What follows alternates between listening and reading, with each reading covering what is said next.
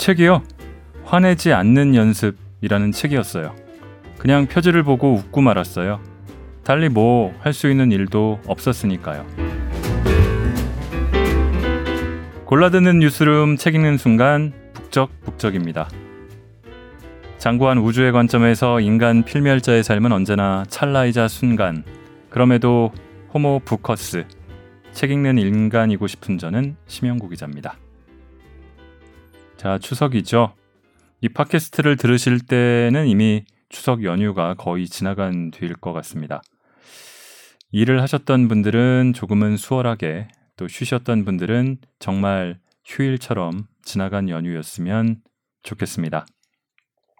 그런 소박한 마음도 그대로 이루어지기 쉽지 않을 때가 종종 있죠.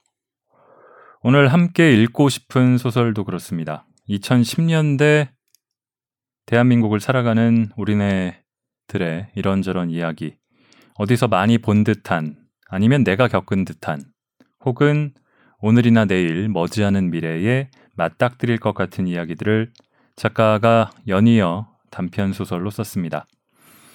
북적북적에서 애정하는 작가죠. 여러 차례 소개한 바 있는 장강명 작가의 연작 소설 산자들이 오늘의 책입니다. 낭독을 허가해준 출판사 민음사와 장 작가님께 감사드립니다.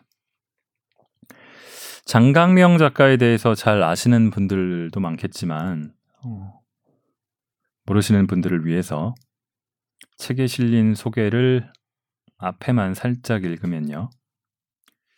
동아일보에서 11년 동안 기자로 일했다. 장편 소설 표백으로 한겨레 문학상을 받으며 작품 활동을 시작했다. 계속 읽으려다 보니까 또 무슨 상을 받았다, 무슨 상을 받았다. 가 굉장히 많습니다. 어, 상을 굉장히 많이 받은 작가고요. 다작의 기준은 뭐라고 제가 잘 말하기가 어렵겠지만 적지 않게 최소한 활발하게 작품을 내고 있는 40대 중반에 막 접어드는 작가입니다. 소설가의 글쓰기와 기자의 글쓰기는 많이 다르겠지만요. 저도 음, 기자로 일하다 보니까 장 작가의 책에서 드러나는 기자 스타일, 취재의 흔적들이 종종 반갑습니다. 자, 제목이 산자들인데요. 이 소설집의 제목을 보고 저는 처음에 떠올랐던 게 뭐 많이들 그러실 수 있겠지만은 저 유명한 임을 위한 행진곡의 한 대목 앞서서 나가니 산자여 따르라 였습니다. 이 10편의 소설이 실려 있는데 여기에 산자들이라는 제목의 소설은 없고요. 공장 밖에서라는 소설에 이 표현이 등장합니다. 잠깐 읽어볼게요. 해고는 살인이다 라는 문구가 적힌 현수막이 도장 공장 옥상에 걸렸다. 해고는 살인이었으므로 그들은 죽은 자들이었고 해고자 명단에 오르지 않은 사람은 산자가 되었다. 점거 파업이 한 달을 넘어갈 것이라고는 아무도 예상하지 못했다. 여름이 되면서 죽은 자도 산 자도 조금씩 미쳐갔다. 누가 먼저 나가떨어지느냐의 싸움이었다. 제가 이 공장 밖에서 소설에서 산자들이 등장하는 대목 읽다 보면은 아주 세밀한 내용까지는 제가 잘 모르지만 무더기 해고 사태와 장기 파업 그리고 극한 대치가 빚어졌던 어느 자동차 회사와 노조의 대립이 떠오릅니다. 소설은 산자와 죽은 자들이 크게 맞부딪히는 장면에서 끝이 나는데요. 이 선과 악이라는 음, 대립축은 시종 모호하거나 경계를 넘나듭니다. 그게 자연스럽고 그게 실제 삶이니까 하는 생각도 드네요. 이번 북적북적에서는 어, 제가 10편의 소설 중에 한 편을 거의 통째로 읽어보려고 마음을 먹었습니다. 음, 근데 읽다 보면 너무 시간이 오래 걸려가지고 다 읽지 못할 수도 있을 거라는 생각도 드는데요. 소설 제목은 모두 친절하다입니다. 특정 사건을 어떤 것을 염두에 두기보다는 어, 이 시대를 살아가는 저 같은 3, 40대 생활인들이면 공감할 만한 구석이 많다는 생각이 들었습니다. 장강명판 운수 좋은 날 혹은 운수 나쁜 날이라고 할까요? 제가 첫머리에 읽었던 구절도 모두 친절하다의 마지막 구절이었습니다. 읽어보겠습니다.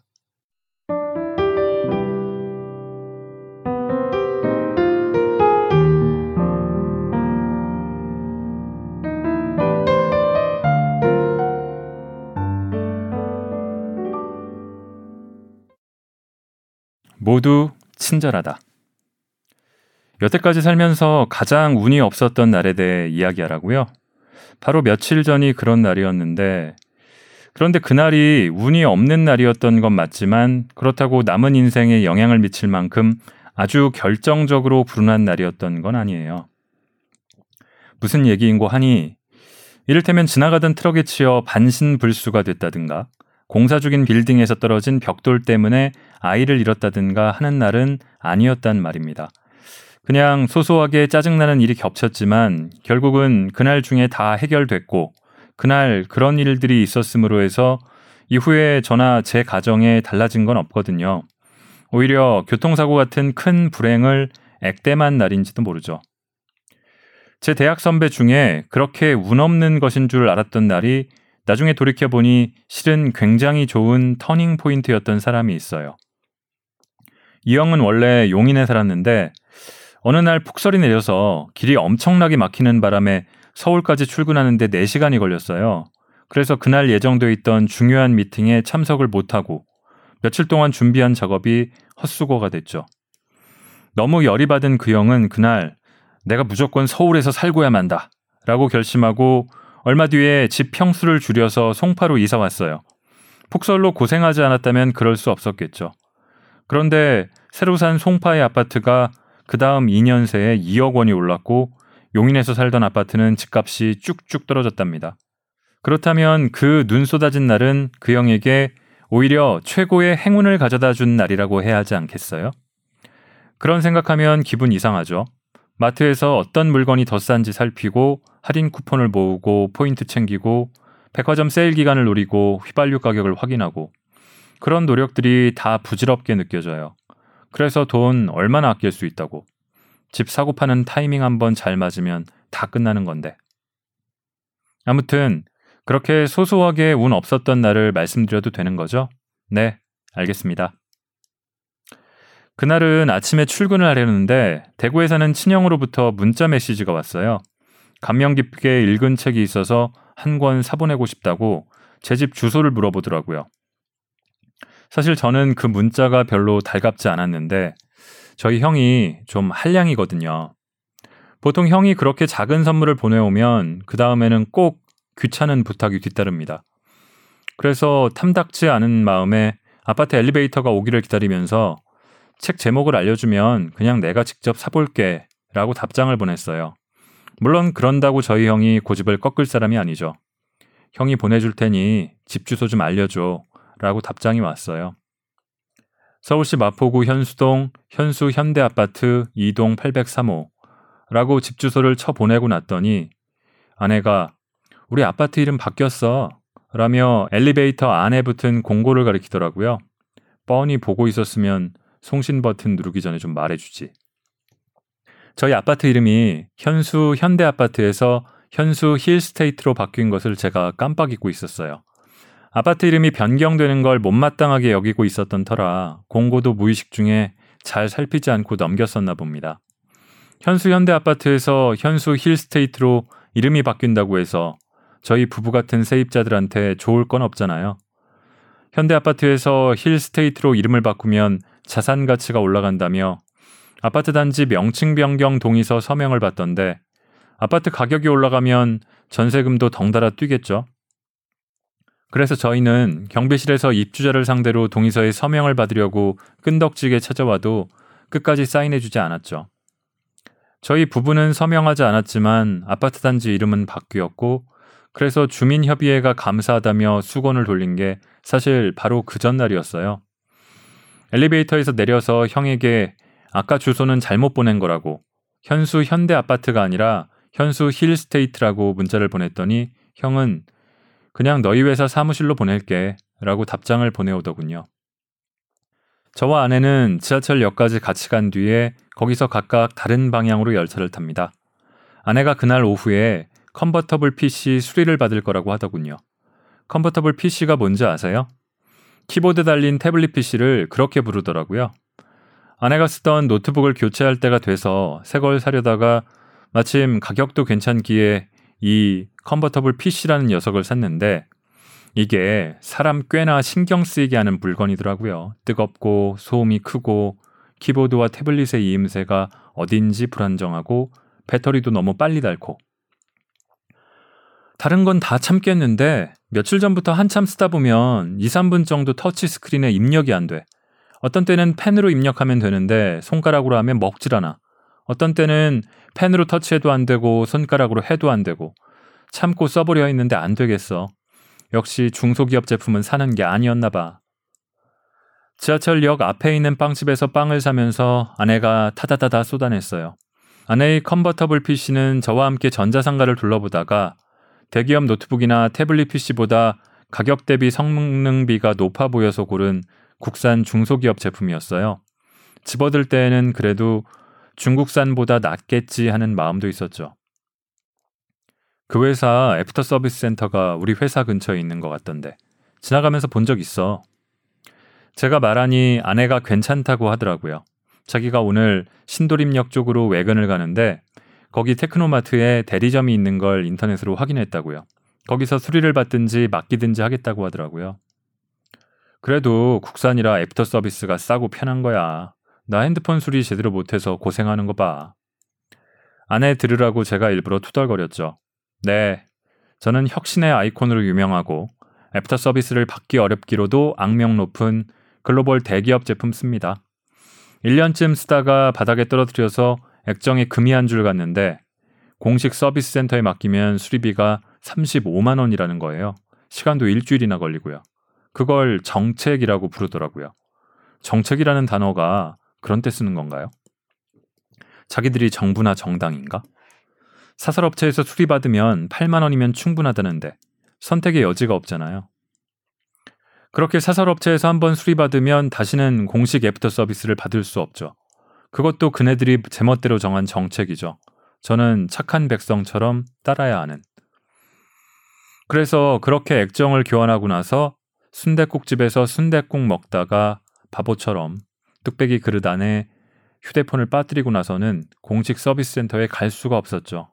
다시 사설 수리 업체를 찾아가는 수밖에. 그런데 이건 잘 안 고쳐지더라고요. 그 뒤로 전화가 툭 하면 끊어져요.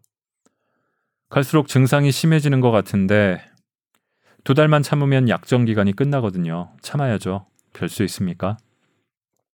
재작년에 본부장님이 새로 오셨거든요. 전에 무슨 독일 계 회사 사장을 하셨다던데 지금은 저희 회사에 떠오르는 실세시죠.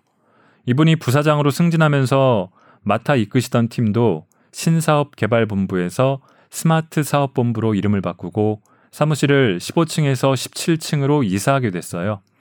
그 대신 17층에 있던 브랜드 관리실이 16층으로 한층 내려오고 16층에 있던 저희는 15층으로 자리를 옮기게 됐습니다. 스마트 사업본부가 곧 자회사로 독립할 거라고 조만간 그 회사로 갈 희망자를 받는 사내 공모가 있을 거라는 소문이 파다했어요. 이사 전날에 이사 전문 업체에서 16층이랑 15층 평면도를 들고 와서 저희 사무실에 있는 캐비닛이나 책상, 컴퓨터 같은 걸 어떻게 옮길지 그려갔어요. 고작 한층 내려가려고 야근하면서 이사를 준비하려니 좀 억울하기는 하더군요. 저희 팀 상은 씨가 배치도 초안을 그리고 다른 팀원들이 다 돌려보면서 조금씩 수정했죠. 그런데 어디 이사라는 게 그렇게 쉽게 되던가요? 15층이 16층이랑 평면 구조가 똑같은 줄 알았는데 미묘하게 다르대요. 16층에서는 벽에다 붙여 세울 수 있었던 캐비넷들이 15층에는 안 들어가더라고요. 저희 건물이 밖에서 보기에 유선형으로 생겨서 그런 것 같아요. 보기엔 멋진데 안에서 살기엔 좀 이상해요. 그 탓도 있고 또 바닥에 전원 아울렛을 피하려다 보니 책상 배치도 좀 바꿔야 했고 애꿎게 이사업체 직원분들만 고생했어요. 평면도대로 직기를 놓을 수가 없으니 일일이 사장님 이건 어디에 둘까요? 이건 여기 그냥 둘까요? 이렇게 물어봐야 했습니다. 상은 씨나 제가 보기에 괜찮다 싶어서 네 그냥 그렇게 두시면 되겠네요. 라고 대답하고 나면 잠시 뒤에 차장님이 오셔서 이 테이블은 문가에 두지 말고 저쪽 창가로 붙이면 어떨까? 라고 말씀하시고 이 사업체 직원들이 테이블을 창가로 들고 가서 이제 됐어요?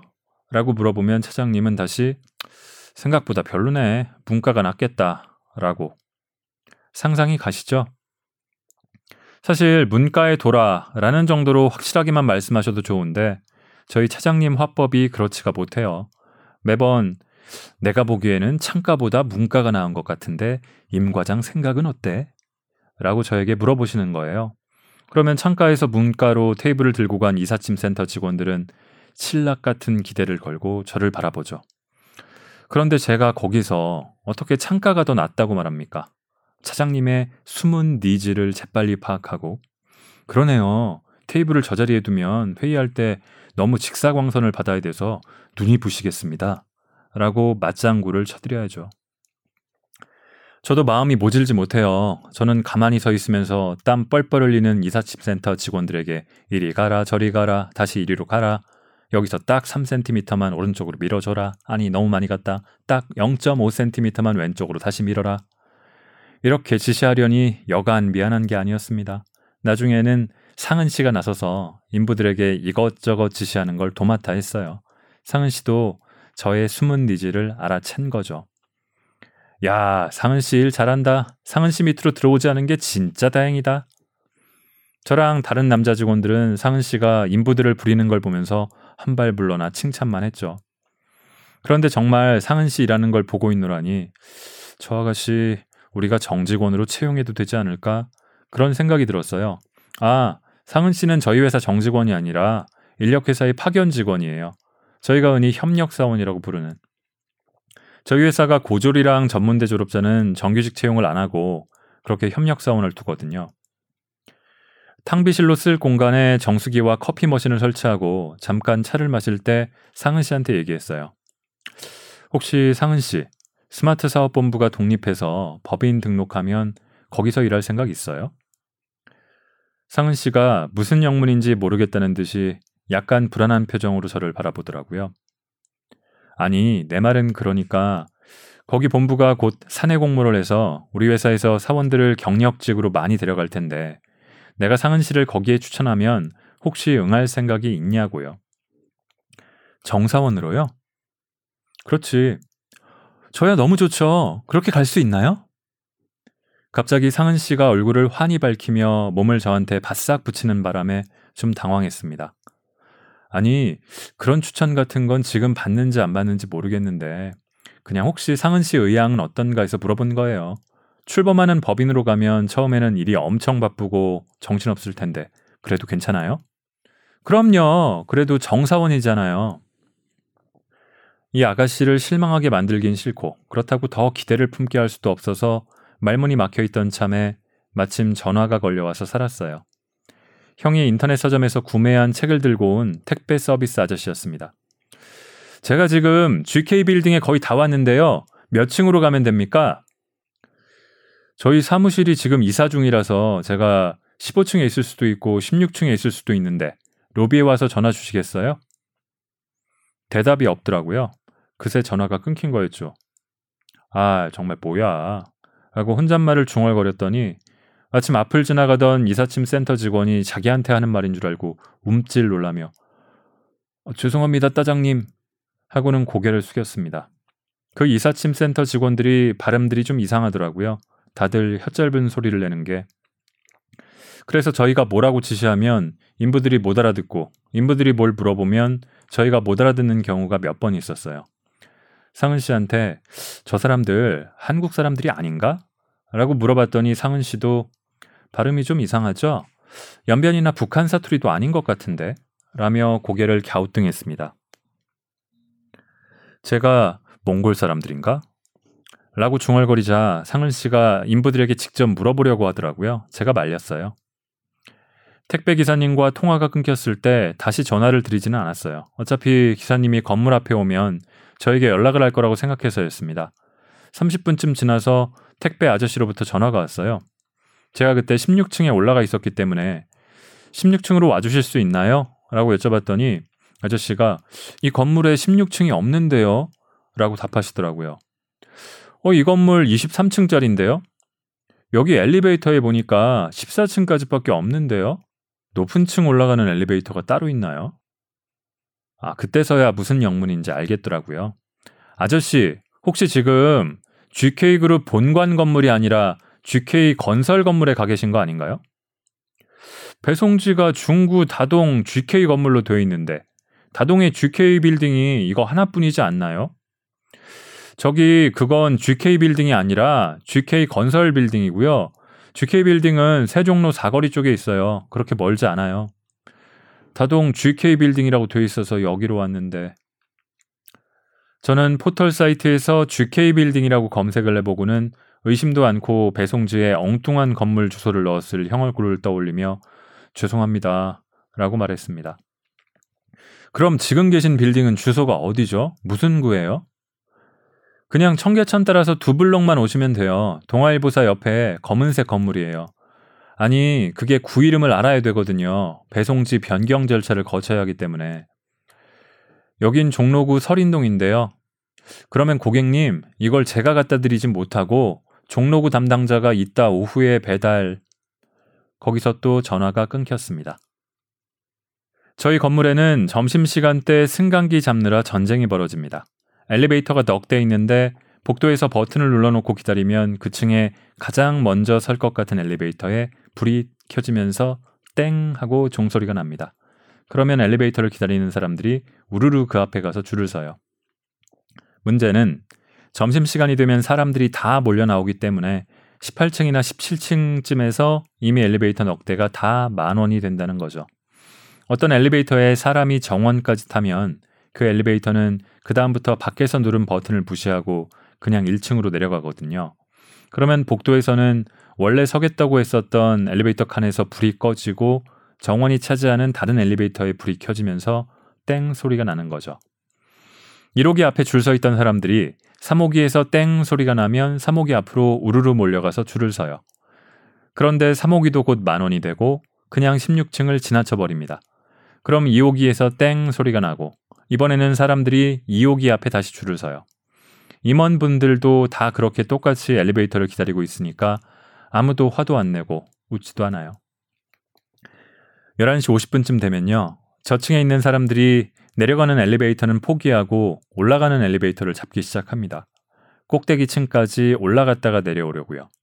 그러면 그렇게 위로 올라가는 엘리베이터가 이미 만원 상태라서 15층, 16층에서는 올라가는 엘리베이터도 내려가는 엘리베이터도 잡을 수가 없어요. 계단으로 한두 층을 올라가거나 내려가서 엘리베이터를 탈 수 있으면 좋을 텐데 그것도 안 됩니다. 계단 통로에서 어떤 층으로 들어가려면 보안 시스템에 사원증을 갖다 대야 하고 각자 자기 사원증으로 출입할 수 있는 층이 정해져 있어요. 광화문 근처에서 밥을 먹는 것도 저희 회사 엘리베이터 잡는 일과 비슷하죠. 좀 싸고 괜찮다 싶은 집은 11시 30분부터 자리가 차서 밥을 먹으려면 10분이고 20분이고 기다려야 하니까요. 제가 참 끝까지 적응이 안 되는 게요. 그런 식당에서 가끔 합석을 시키는 게 싫어요. 둘이서 밥을 먹으러 갈 수도 있는데 테이블은 4인용이라고 모르는 사람 두 사람을 합석시키면 멋쩍어서 젓가락질이 잘 안 됩니다. 그렇게 김치찌개를 먹고 있는데 아내한테서 전화가 왔어요. 주변이 어찌나 시끄러운지 아내가 뭐라고 말하는지 하나도 안 들렸고 그냥 밥을 한 4분의 1 정도 남긴 채 식당에서 나와버렸어요. 뭔가 성난 목소리였는데 그럴 때 얘기를 끝까지 안 들어주면 나중에 뒤탈납니다. 아내는 테크노마트의 convertible PC 회사 대리점에 갔다가 제품을 수리하지도 맡기지도 못해서 열이 받았더라고요. 대리점 직원이 그 convertible PC가 고장난 게 아니라 펌웨어 문제인 것 같다고 펌웨어 업그레이드를 받으면 괜찮을 거라고 설명을 하더랍니다.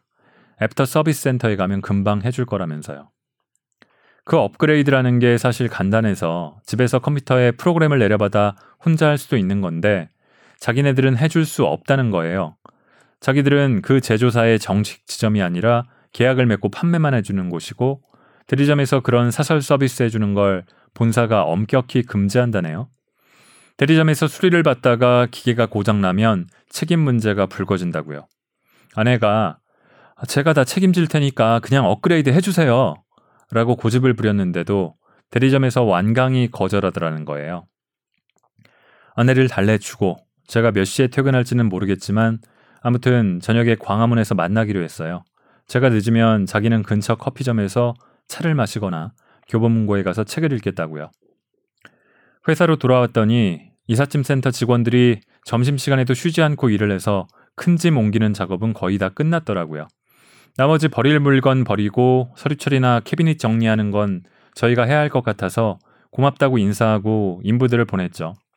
사람들이 워낙 열심히 일해서 뭔가 만 원짜리라도 두어 장 드리고 싶었는데 1, 2만 원을 드렸다가는 오히려 불쾌할 것 같기도 하고 그렇다고 한 사람 앞에 만 원씩 주려니 그럴 돈은 없어서 찜찜했어요. 상은 씨는 뭘 그런 걸 걱정하고 그러느냐며 묻더라고요. 이미 회사가 다 비용 냈을 거고 우리가 워낙 진상 안 부리고 예의 바르게 지시한 만큼 저 이사업체 직원들이 오히려 속으로 우리에게 고마워할 거라는 주장이었죠. 그 대신 상은 씨는 냉장고에서 캔커피를 몇 개 꺼내서 인부들에게 건넸는데 작업자들은 그마저도 극구 사양하더라고요. 자기네 팀장인 것 같은 사람 눈치를 살피면서 고객에게서 뭘 받거나 얻어먹거나 마시면 안 된다는 매뉴얼 같은 게 있는 듯 했어요. 워낙 완강하게 거절하기에 상은 씨도 나중에는 포기하고 음료 캔들을 다시 냉장고에 집어넣었습니다. 작업자들이 간 다음에 한참 지나서야 사무실 유선 전화가 설치되지 않았다는 사실을 깨달았어요. 전화기가 그냥 선만 꽂혀 있고 통화 연결음이 안 들리는 거였습니다. 일 열심히 하는 것 같더니 보이는 데만 대충 했구만. 이래서 옆에 붙어서 감독을 해야 돼. 다들 그렇게 한마디씩 했죠. 명함을 보고 이사업체 팀장에게 전화를 걸었더니 화들짝 놀라며 자기들이 뭐 잘못한 게 있냐고 물어보더라고요. 자초지종을 설명했더니 안도하면서 자기들은 그냥 전화기 기계만 옮기지 그 전화를 실제 연결하는 일은 하지 않는다고 말하더라고요. 그게 말이 되느냐고 한참 따지는데 그 팀장이라는 사람이 특유의 혀짧은 목소리로 따장님, 그게 아니고요, 따장님. 이라고 뭐라 뭐라 설명을 하는 게 무슨 말인지 하나도 못 알아듣겠는 거예요. 다행히 그때 또 전화가 끊겼어요. 왜 그게 다행이었냐 하면은 제가 그 이사업체 팀장에게 다시 전화 걸기 전에 혹시나 싶어서 브랜드 관리실에 있는 제 입사 동기한테 물어봤거든요. 너희는 이사할 때 전화를 어떻게 했냐고. 이사업체가 전화도 설치해줘야 하는 거 아니냐고. 그랬더니 아니래요. 이사업체는 전화기 기계만 놔주고 실제 전화 개통하는 건 저희 회사 통신설비팀에 이야기해야 한대요. 얼굴이 조금 붉어져서 통신설비팀에 전화를 걸었어요. 저희 사무실을 옮겨서 전화를 새로 개통해야 한다고. 그랬더니 이사를 언제 하느냐고 묻더라고요. 조금 전에 했는데요. 네? 오늘요? 아니, 그걸 오늘 말씀하시면 어떡합니까? 저도 당황했지만 전화 받는 쪽도 상당히 당혹스러워하는 것 같았어요. 이게 그냥 뚝딱 되는 게 아니더라고요. 전화만 새로 개통해야 하는 게 아니라 팩스랑 프린터 복합기도 세팅을 새로 맞춰야 하고 산에 방송을 틀어주는 TV도 그냥 선만 연결한다고 화면이 나오는 게 아니었어요. 컴퓨터는 제대로 인터넷 연결이 된 줄 알았는데 그건 외부 회선이어서 보안이 안 된다네요. 기사 한 분이 올라와서 컴퓨터마다 무슨 시스템 설정을 바꾸고 켰다가 끄면서 프린터를 연결하고 시험 출력해보고는 다시 연결선을 뽑고 그럽디다. 구형 레이저 프린터에 랜 포트가 없고 USB 포트만 있어서 뭐가 설치가 어렵다고. 통신설비팀 직원이 프린트 서버라는 작은 상자 같은 기계 못 봤느냐고 묻는데 그 말을 듣고 이해하는 사람이 저희들 중에는 아무도 없었죠. 그렇게 전화랑 컴퓨터랑 팩스랑 프린터랑 TV랑 다 설치하고 각자 자기 자리 정리하고 매일 꼭 해야 하는 일상적인 일들 몰아서 하고 나니까 오후 8시였습니다. 아, 오늘은 야근하지 말고 집에 가서 집밥 먹자. 그러고 팀원들이 다 같이 퇴근했어요. 아내도 이미 퇴근해서 이태원에서 광화문으로 넘어오는 중이었고요. 그래도 용케 시간은 맞췄다 싶어서 그 convertible PC 회사에 애프터 서비스 센터가 있는 건물 앞에서 만나기로 약속을 했죠. 빌딩을 나서자마자 전화가 걸려 옵디다. 인터넷 서점이었어요. 택배 아저씨는 아니고 콜센터 직원이었어요. 배송지 변경건으로 심려를 끼쳐드려 죄송하다 그러는데 그게 뭐 그 회사가 미안해해야 할 일인가요? 저희 형이 잘못 주문한 건데. 아무튼 새 배송지를 확인하겠다고 종로구 설인동 GK 빌딩 맞느냐고 물어봐서 맞긴 한데 이미 회사에서 나왔고 지금 사무실에 남은 사람도 없다. 내일 배달해주면 안 되겠느냐. 라고 했더니 안 된대요. 당일 배송 옵션으로 이미 계산을 한 거라서 설사 배송지를 잘못 적은 경우라도 당일 배송을 해야 한대요. 아예 집 주소를 불러주면 밤늦게라도 집으로 갖다 주겠다고 하더라고요. 저는 괜찮은데요. 오늘 배달 안 해주셔도. 그래도 이게 처음에 당일 배송으로 주문하신 거라서 이야기해봐야 통하지도 않겠다 싶어서 집 주소를 불러줬죠. 그런데 그만 또 서울시 마포구 현수동 현수 현대 아파트라고 말해버린 거예요. 얼른 실수를 깨닫고 콜센터 직원이 서울시 마포구 현수동 현수 현대 아파트 2동 803호 맞으십니까? 라고 확인차 물어볼 때 얼른 현수 현대 아파트가 아니라 현수 힐스테이트예요. 라고 정정하려 했는데 그 순간 전화가 끊어져 버렸어요. 아, 정말. 걸려온 번호로 다 얼른 전화를 다시 걸었는데 이게 국번 1544 번호로 시작하는 그 자동응답 시스템 번호더라고요. 아시죠? 안녕하십니까? 인터넷 서점 해피북 고객 만족센터입니다. 저희 회원이시면 1번, 비회원이시면 2번을 눌러 주십시오. 상담원을 연결하겠다고 0번을 누르니 모든 상담원이 통화 중이라고 나오고 주문 상황 조회를 하겠다고 2번을 누르니 주문 번호를 입력하라고 하고 배달은 아저씨가 답답하면 나한테 전화하겠지 이런 걸로 스트레스 받지 말자 그러고 포기했습니다. 아내를 만나서는 convertible PC 회사 애프터 서비스 센터에 갔죠. 센터가 오후 10시인가 11시인가까지 문을 연다고 나와 있어서 참 늦게까지 한다고 생각했었는데 가보니 그 시각까지 해야겠더라고요. 서울에서 고객들이 다 몰려오는데 기사님은 달랑 네 분이었거든요. 그리고 그 기사님 얼굴들이 참 학대받는 동물의 표정 같았다고 하면 너무 신뢰가 되려나요? 사람이 매일 혼나고 야단 맞으면 움츠러들고 길을 못 펴는 태도가 몸에 배게 되잖아요. 딱 그랬어요. 그 제품이 불량이 자주 나기는 하나 봐요.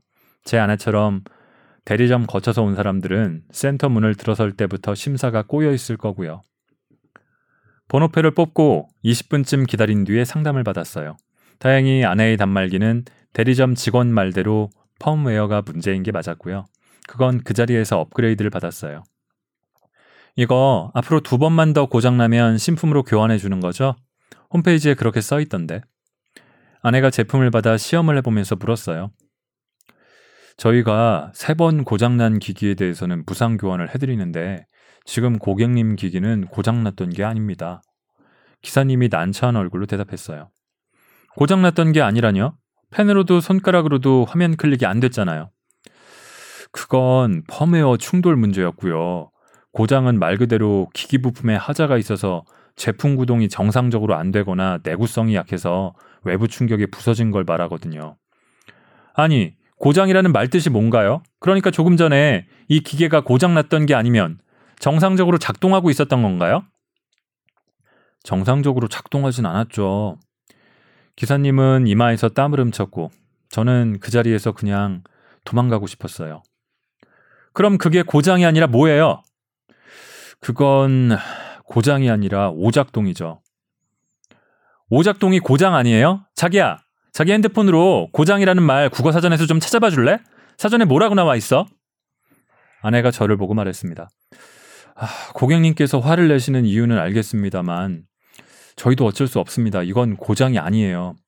아니, 지금 제가 화를 내고 말고가 문제가 아니라 그쪽이 말도 안 되는 얘기를 하고 계시잖아요. 아까 내구성이 약해서 외부 충격이 부서진 건 고장이라고 하셨죠?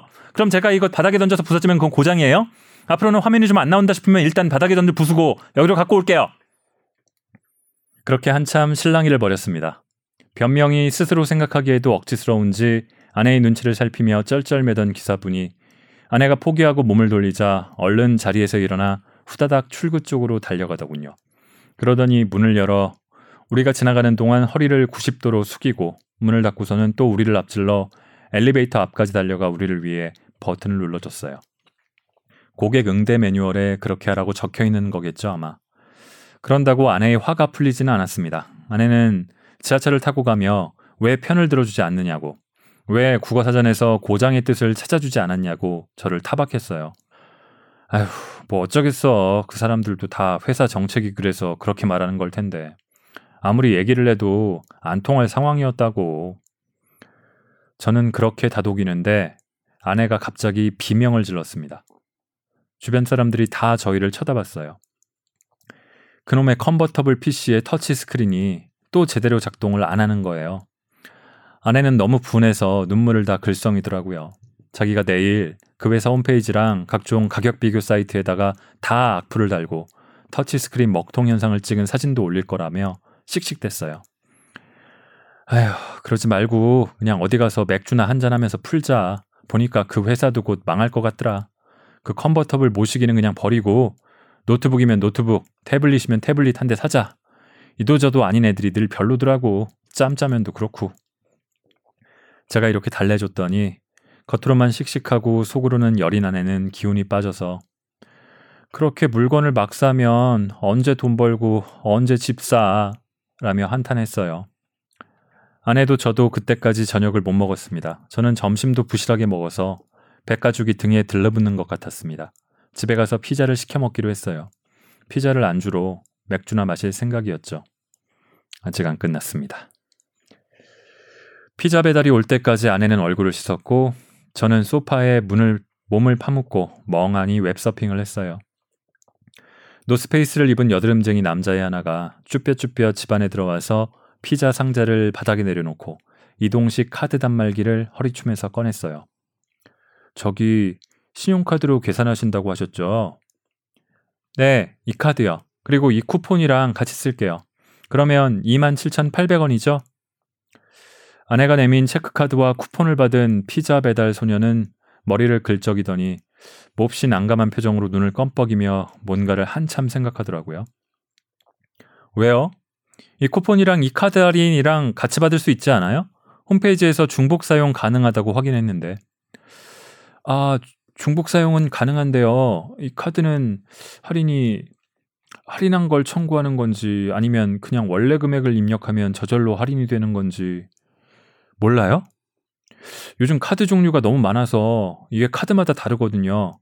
저희 제휴 카드는 그냥 입력을 그냥 금액을 입력하면 저절로 할인되는 거고 다른 카드는 처음부터 할인 금액을 입력하는 건데 저희가 표를 적어 다니는데 이 카드는 표에도 없어서 아내가 배달 소년을 상대하는 동안 저는 피자를 조용히 식탁으로 가져갔어요. 피자 냄새가 향기롭고 고소했습니다. 그럼 전화해서 물어보세요. 저 그게 그럼 전화기 좀 빌릴 수 있을까요? 아니, 전화기 없어요? 그게 제가 이번 달에 R을 다 써서 R이 뭐죠?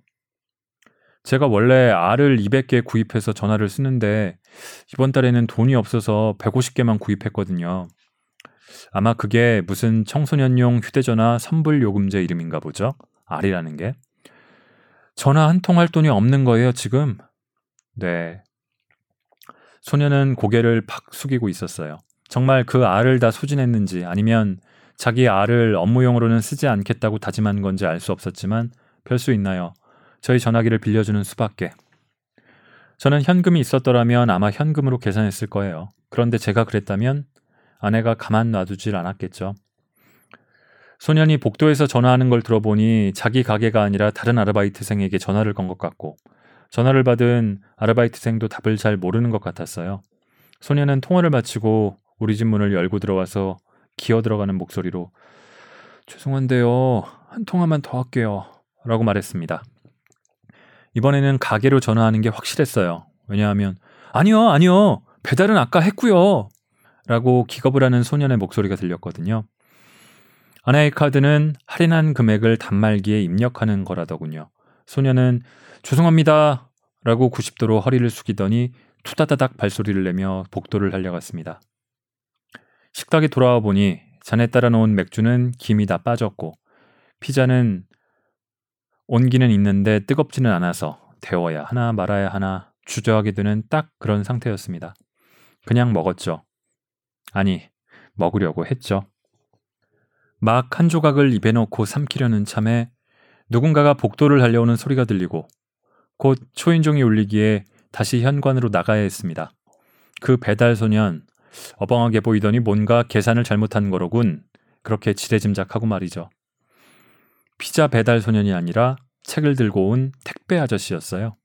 오후 11시가 다 돼 가는데 아저씨가 곁에 두고 있는 간이 카트에는 아직 더 배달해야 하는 물품이 두세 개 남아 있더라고요. 아파트 이름이 바뀐 줄 모르고 예 옆에 강변 현대 아파트를 갔다 와서 제가 사인을 하는 동안 아저씨가 미안해 하는 건지 나무라는 건지 알 수 없는 어조로 말했습니다. 아저씨는 제 사인을 받자마자 엘리베이터로 뛰어갔습니다. 하, 그래서 무슨 책이야? 식탁에 다시 앉았을 때 아내가 물어봤고 저는 커터칼을 가져와서 비닐 포장을 벗겨냈습니다. 책이요. 코이케 류노스케라고 일본 스님 아세요? 그분이 쓴 화내지 않는 연습이라는 책이었어요. 그냥 표지를 보고 웃고 말았어요. 달리 뭐 할 수 있는 일도 없었으니까요.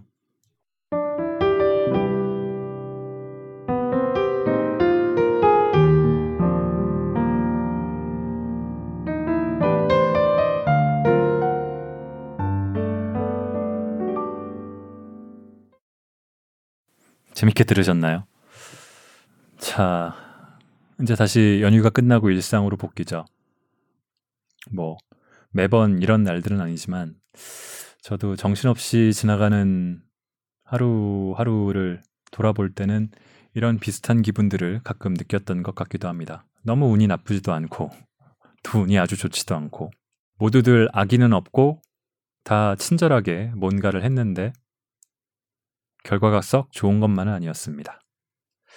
이런 이야기들. 이 외에도 아홉 편은 좀 더 묵직한 이야기들, 좀 더 경쾌한 이야기들. 그러나 다들 2010년대 들어서 우리가 어디선가 어, 겪었거나 겪을 법하거나 앞으로 겪을 수 있는 일들을 소설로 담아냈습니다. 그래서 연작 소설이죠. 매년 돌아오는 사흘, 나흘의 연휴들, 어, 이렇게 추석이 지나가면 올해도 석 달 남짓 남았을 뿐이네요. 이렇게 한 해는 세월은 잘도 흘러가는데 저는 우리는 어디로 가고 있을까요? 어디로 가고 있는 걸까요? 북적북적 오늘 마치겠습니다. 들어주신 분들 고맙습니다.